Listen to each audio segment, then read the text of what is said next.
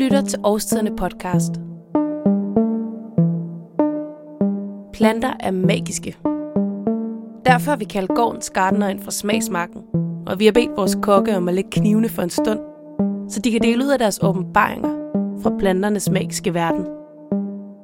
Elina er ret begejstret for radiser, og specielt dens frøkapsler, også kaldet skulber, er en sand delikatesse.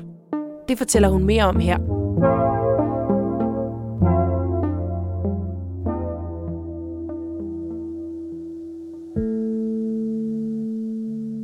Her i den sidste del af vinteren, der går jeg og tænker på radiser. Jeg tænker på radiser, fordi jeg længes efter at komme ud i skolehaven. Her er radisen den første plante, som vi kan høste. Det er helt utroligt, hvad man kan opleve og opdage ved noget så simpelt som at så en række radiser og se, hvad der sker. Når man har puttet de bitte små lysebrune frø i jorden, så sker der noget utroligt.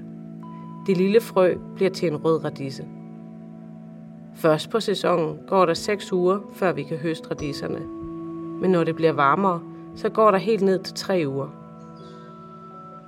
Hvis man som jeg godt kan lide at være lidt dogmatisk i sit valg af grøntsager, og gør sig umage med at spise det efter sæsonen, så er det helt vidunderligt, når man endelig kan supplere tunge, søde rodfrugter og kål med en saftig, stærk radise.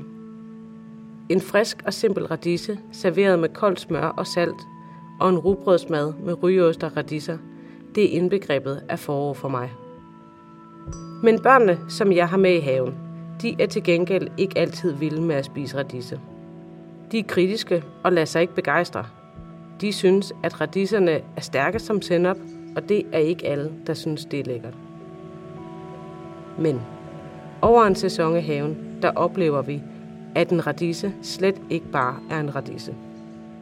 For det første kan det komme som en overraskelse, at radiser slet ikke behøves at være i nationalfarver. De kan være lilla i stedet for røde. De kan være helt hvide, helt grønne eller helt lyserøde, både udenpå og indeni.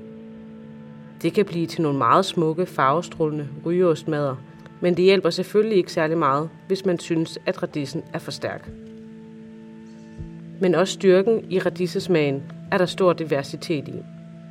En spæd radise er ikke særlig stærk, men jo ældre den bliver, jo stærkere bliver den også.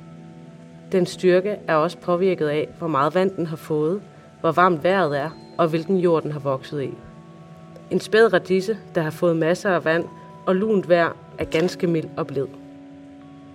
Hvis ikke man får høstet sine radiser, mens de er små, kan de hurtigt vokse store som appelsiner. Det er en fed følelse at hive en kæmpe radise op af jorden, men til gengæld er den blevet meget stærk i smagen. Hvis man gerne vil spise en stor stærk radise, kan man gøre den mildere ved at bage den i ovnen og lave en sjov salat med bagte radiser, mynte, citron og feta. Men de store radiser kan blive travlede, og nogle gange bliver de svampede i konsistensen, og så er de ikke lækre mere. Så er det meget bedre at lade radiserne blive stående og lade dem vokse videre. Så opdager man nemlig også, at radisen er med i korsblomstfamilien og slet ikke er en rodfrugt, hvilket man ellers godt kunne tro, når man ser den. Den røde knold er faktisk ikke engang en rod. Det er en opsvulmet kimstængel, og roden er kun den helt tynde del, der stikker ud i bunden. Men radisen er i familie med rucola, raps og broccoli. Man kan spise radisens fine blade, ligesom man spiser rucola. Men allerhelst vil jeg lade radisen vokse endnu videre. Så går den i stok og bliver til en høj plante, der ligner rapsblomsten, som du kender fra sommerens gule marker. Radisen får hvide blomster og en masse skulper. Radiseskulper er noget af det bedste, jeg ved. Skulper er radisens frøkapsler. De ligner små, spændstige, lysegrønne bønnebælge. Skulperne skal ikke kun sikre næste års radisehøst. De fleste skulper skal spises, for de smager helt vildt godt. De er knasende og spændstige og smager lidt af ærter og lidt af radise.